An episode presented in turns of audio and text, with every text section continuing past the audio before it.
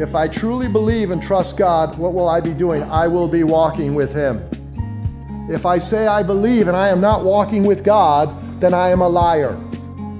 And everyone who does not believe in Jesus, we could all honestly say they are certainly not walking with Him. Is there something holding you back from following Jesus? In our 15th episode, Father Ward underscores this struggle as we continue with life's meaning and purpose, an in depth study of the Gospel of John.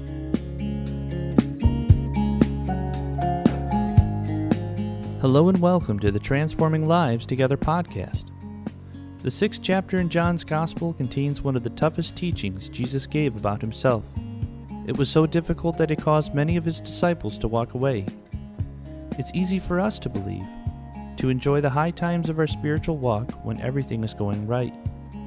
A deeper study of Christ's ministry, however, reveals that the road to eternal life is paved with struggle, with sacrifice, and with death. Jesus calls us to follow, and that following means denying ourselves and taking up our cross, which is not a popular or attractive message today. Before we turn it over to Father Ward, we would like to say thank you for tuning in. We pray that this podcast is a blessing to you each week, and we are grateful for your time. Please listen through to the end to learn how you can connect with this podcast and with all that is happening at St. Bartholomew's Anglican Church. And now, with this week's lesson in the Gospel of John, here is Father Ward.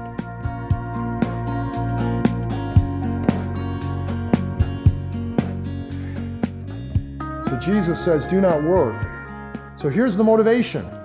All right, their motivation's wrong, but this is what you want. This is how you set your motivation right. Jesus says, verse 27 Do not work for the food which perishes, but for the food which endures to eternal life. Okay, the title of this study is Life's Meaning and Purpose. You got it right there, right? Everybody works for the food that perishes because we have to eat, we have to live. Everybody works so that we'll have a house and we'll have clothes and we have nice things. Everybody works for those reasons. That's what drives this world. But Jesus is saying there's more to this life than these physical elements. There's more to this life than just the visible world. So rather, work for the food which endures to eternal life, that which lasts, which the Son of Man will give to you. It's a gift, for on him the Father God has set his seal. So, in that simple verse, Jesus highlights what really should motivate us and highlights who he is. And that simply parallels what he says in Matthew chapter 6 in the Sermon on the Mount. Don't worry about what you're going to wear, what you're going to eat, but seek first the kingdom of God and his righteousness, and all these things will be added unto you.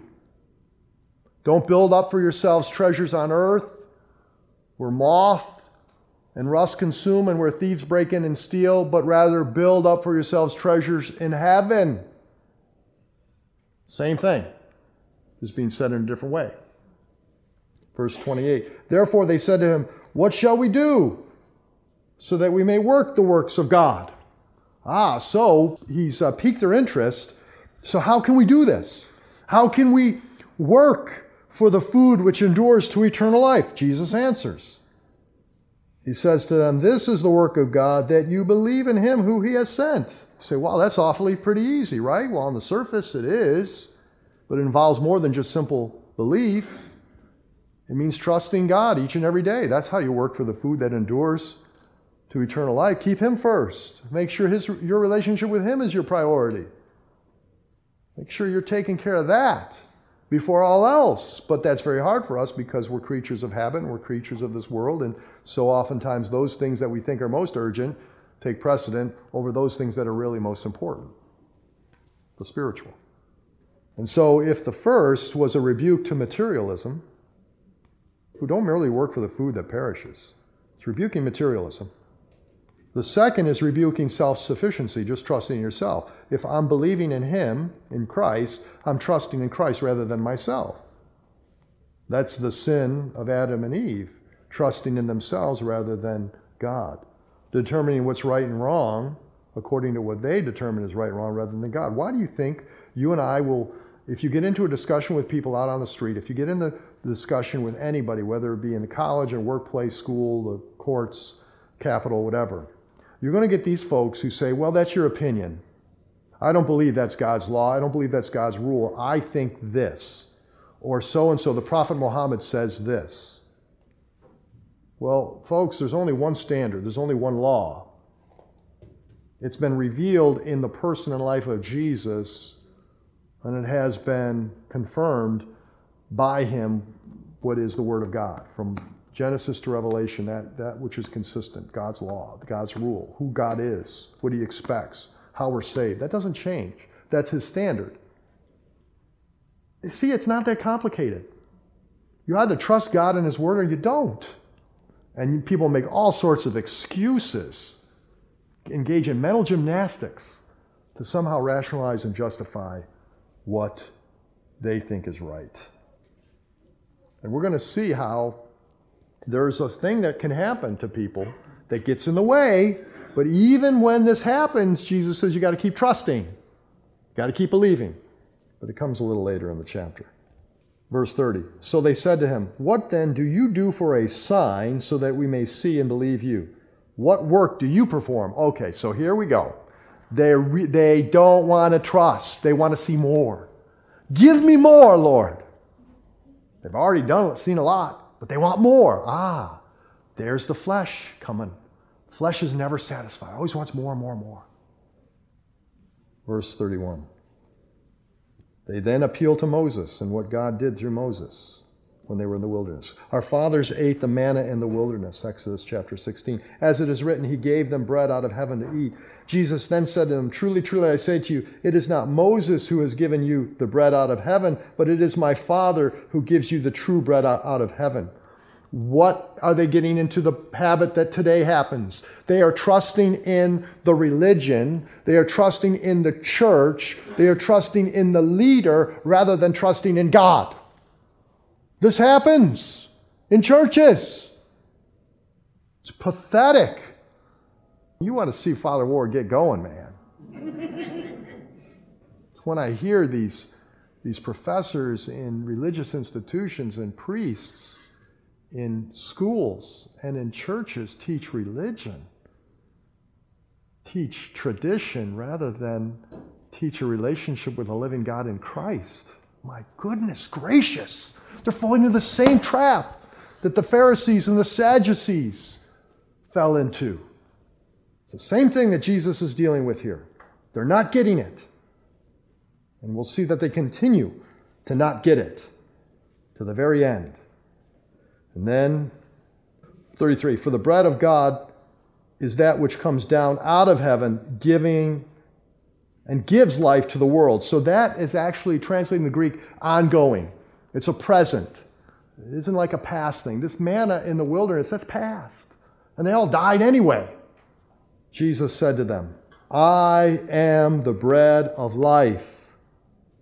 He who comes to me will not hunger, and he who believes in me will never thirst. That is a statement of ultimate authority and certainty that Jesus is this bread.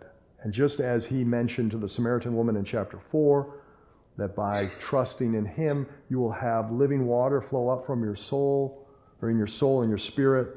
It's eternal. You have the same imagery here. But the, what's different is now Jesus is beginning the first of the seven I am statements. I am, identifying him with the great I am that appeared to Moses in the burning bush. He is the great I am that provided the manna in the wilderness 2,000 years earlier. But it's more than just providing, it's his very person, his very essence. Verse 36 But I said to you that you have seen me, and yet you do not believe. All that the Father gives me will come to me, and the one who comes to me I will certainly not cast out. For I have come down from heaven not to do my own will, but the will of him who sent me. This is the will of him who sent me, that all that of all that he has given me I lose nothing, but raise it up on the last, but raise it up on the last day.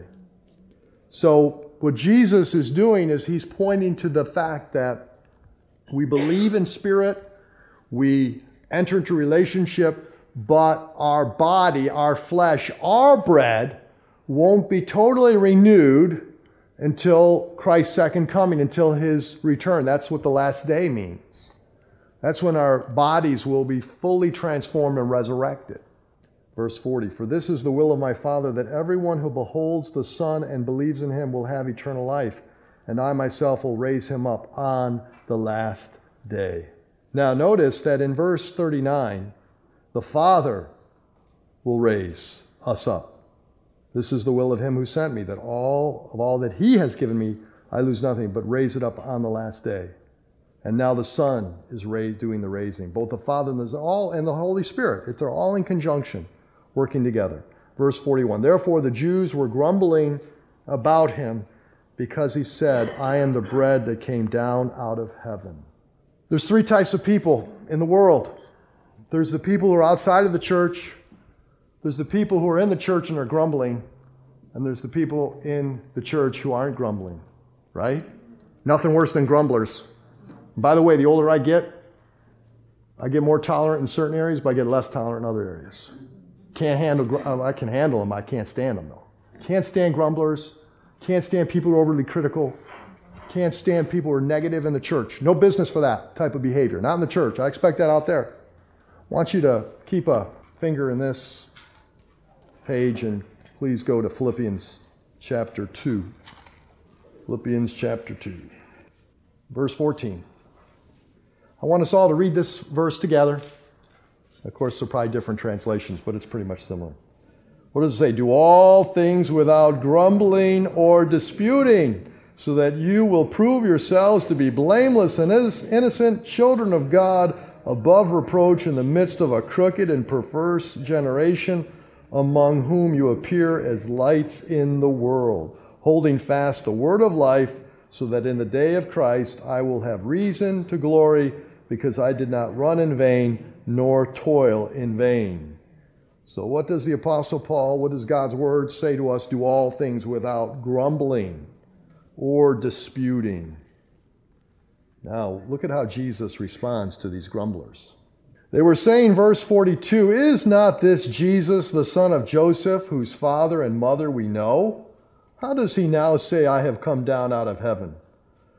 Jesus answered and said to them, Do not grumble among yourselves. No one can come to me unless the Father who sent me draws him, and I will raise him up on the last day. It is written in the prophets, and they shall all be taught of God. Everyone who has heard and learned from the Father comes to me. Not that anyone has seen the Father except the one who is from God. He has seen the Father. Truly, truly, I say to you, he who believes has eternal life.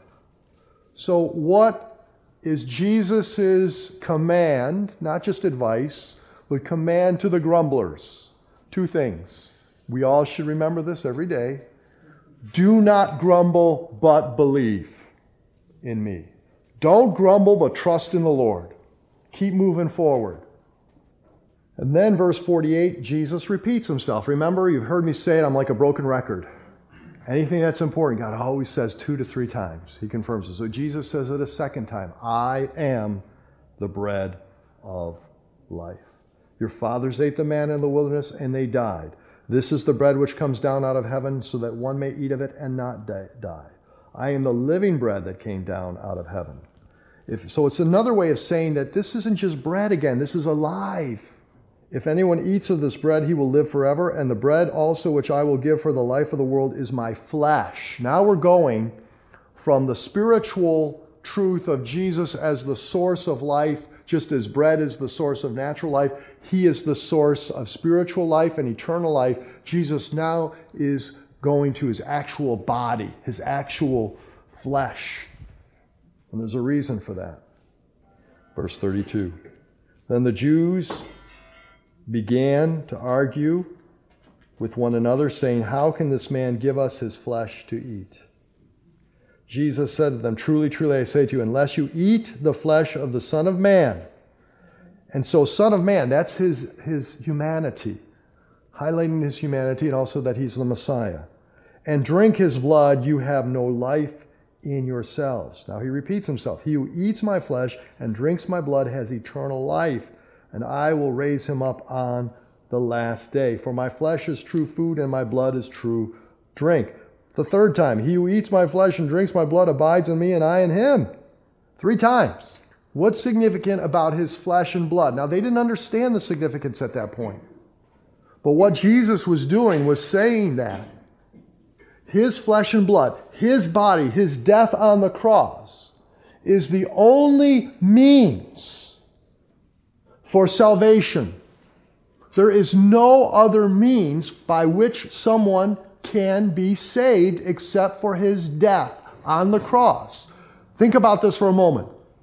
If there was any other way that one could get into heaven except through the cross of Christ, now I don't know how that's always appropriated. That's a whole other question. What I mean by appropriated is that there are some people who don't get an opportunity to receive or even know Jesus in this life. So I don't know how it's appropriated. But the bottom line is no one can stand before the Father. No one can enter into eternity, eternal life, except by virtue of what Jesus has done on the cross. Because if there's any other way, if there's anything, that means that what he did on the cross is not good enough. It's not sufficient. And that's why Jesus uses such stark language, such explicit language. You got to eat the flesh, you got to drink the blood. Now, they immediately were thinking his own flesh and blood. And Jesus corrects that thinking. Let's continue. We'll wrap things up with these final words. As a living Father sent me, and I live because of the Father, so he who eats me, he also will live because of me. Now, again, if we're talking about food, what do you do with food? You eat food. If I don't eat food, I'm going to die. Now, I know that today we have the technology, they can put me intravenously. But back then, they didn't have IVs. Right, he will also live because of me. So it's all because of Christ. This is the bread which came down out of heaven, not as the fathers ate and died. He who eats this bread will live forever. These things he said in the synagogue as he taught in Capernaum. So John kind of just puts the perspective, the context. This is in a synagogue as he's teaching. Therefore, many of his disciples, when they heard this, this is a difficult statement. Who can listen to it? I mean, they're like, this is too much for even us. But Jesus, conscious that his disciples grumbled at this, said to them, Does this cause you to stumble? What then if you see the Son of Man ascending to where he was before? In other words, don't let, remember how I said later on we're going to see an obstacle that keeps people from believing? Some people will not believe because they can't understand. Some people will not believe because they're upset at God. Some people will not believe because things aren't in order the way they want them in order. And what Jesus is saying is, you're not going to believe because you can't understand this? Don't believe simply because you get your bellies filled. Don't believe simply because you understand, get all understanding. No, believe because of who I am. 63. It is the Spirit who gives life, the flesh profits nothing. The words that I have spoken to you are spirit and are life. Okay, here's the key. I did a whole sermon on this, remember, about six weeks ago. Here's the key the outward manifestation of what we do is not which is most important. What validates the outward, what validates us eating the flesh and the drinking the blood is not the physical act. What validates it is the spiritual reality that it represents. And so that spiritual reality of Christ's body and blood being the means of our salvation and the means of our life is then demonstrated tangibly during our worship during Holy Communion. What's fascinating about John's gospel is that John's gospel, unlike the synoptic gospels of Matthew, Mark, and Luke, does not include what we would call the words of institution or the words of Jesus when he takes the Passover meal and he takes the bread and he says, This is my body. And he takes the cup of wine and says, This is my blood. John doesn't include it. He includes the Last Supper, but he doesn't include those words. Why? Because he already knew they were talked about in the other three. What he gives us is the theological foundation and understanding of why Christ's death was necessary and the means that it gives us life, and why, theologically, we have Holy Communion. Now, there are some Protestants, good, some of your study Bibles, where they'll say, well, Jesus did not have communion in mind at all here because communion had not been established, and it has nothing to do with communion because then it can give the impression that someone has to drink the, uh, drink the wine and, and take the bread in order to have eternal life. That's not, that's taking it too far. That's the same thing as if you were saying that baptism, the act, actual act of baptism is necessary. No, it's what it represents. Now, we're in the Catholic tradition, Anglican, right? English, Reformed Catholic. Then there's the Roman Catholic and the Greek Catholic. We understand that something, now we don't go as far as the Roman Catholics because we don't believe that the, the, the body and blood is the actual body and blood that was the same on the cross. But we believe there's a spiritual transformation. And the reason why we eat and we drink is because it highlights this reality of the importance of Christ's body, his death on the cross, but it also outwardly demonstrates our relationship with God. As I take in the body and blood, it is an outward visible manifestation of the restoration that is taking place in me spiritually and ultimately physically. And just as sin entered through an act of disobedience by eating, Adam and Eve ate from the tree, now by an act of eating, we are being restored. And so when Jesus says it's not the flesh that profits, it doesn't profit me simply coming up here and taking, if I come up here and I take the cup and I eat the bread, and that's all I do, and I think that's what saves me, that's wrong. That's trusting in the flesh. But if I am taking the cup and drinking and eating the, the bread, right? And I understand this is the body and blood of Jesus, and it is his gift for me, and I'm just affirming that this new day he's given me, that he is my all in all, and it's my expression of worship. Do you see the difference? And that's why when Jesus said to the Samaritan woman, God seeks worshipers to worship him in what? Spirit and in truth. It's not the physical. The physical is important. That's why we have physical bread. That's why Jesus said this is bread. But it goes beyond that. What's most important is the spiritual reality. Just like I often preach that what's most important in life is not what we see, because everything we see could not be here unless it was first thought out in the invisible realm of the mind. Everything you use, everything you do, does not happen until it first is decided in the heart, in the mind, in the spirit realm. Okay, let's conclude now. Verse 64 But there are some of you who do not believe. For Jesus knew from the beginning who they were who did not believe and who it was that would believe him. And he was saying, For this reason I have said to you that no one can come to me unless it has been granted him from the Father. That's the great mystery. Why do some people believe, some people don't? I don't know, but Jesus is saying that if you do believe, it's granted by the Father. As a result of this, many of his disciples withdrew and were not walking with him anymore. Can you believe this? Many. So Jesus said to the twelve, You do not want to go away also, do you? Simon Peter answered him, Lord, to whom shall we go? You have words of eternal life. There you go. I don't might not understand everything, but where else am I going to go? That's what I said to everybody here. Where else are you going to go, man? You going to go to Islam? You going to go to the cults? Are you going to go to philosophy? Are you going to go to pagan religion? Are you going to go to materialism? Are you going to go to science? Where else are you going to go other than Jesus Christ? No one even close in terms of how he articulates the realities of life and love and why we're here and where we're going and why we have the problems we have in terms of sin and death and suffering. No one else. And then Peter affirms, We have believed and have come to know that you are the Holy One of God. Jesus answered them, Did I myself not choose you, the twelve, and yet one of you is a devil? Now he meant Judas, the son of Simon Iscariot, for he, one of the twelve, was going to betray him. So he knew ahead of time Notice one last thing here. What it says in verse 66 His disciples withdrew and were not walking with him anymore. It's not enough to believe. If I truly believe and trust God, what will I be doing? I will be walking with him. If I say I believe and I am not walking with God, then I am a liar. And everyone who does not believe in Jesus, we could all honestly say they are certainly not walking with him.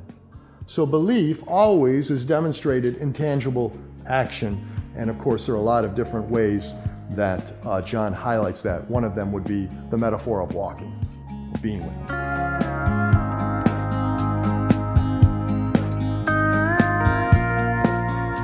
You have been listening to the Transforming Lives Together podcast, a ministry of St. Bartholomew's Anglican Church in Tonawanda, New York.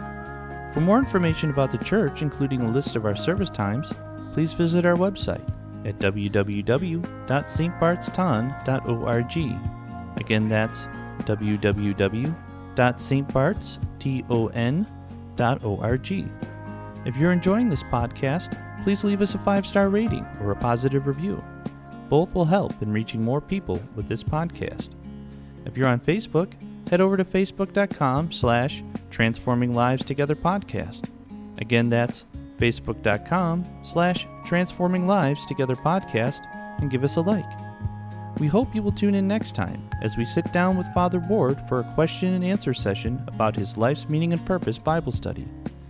Until then, we leave you with these verses from Deuteronomy. When you have eaten and are satisfied, praise the Lord your God for the good land he has given you. Be careful that you do not forget the Lord your God, failing to observe his commands, his laws, and his decrees that I am giving you this day. God bless.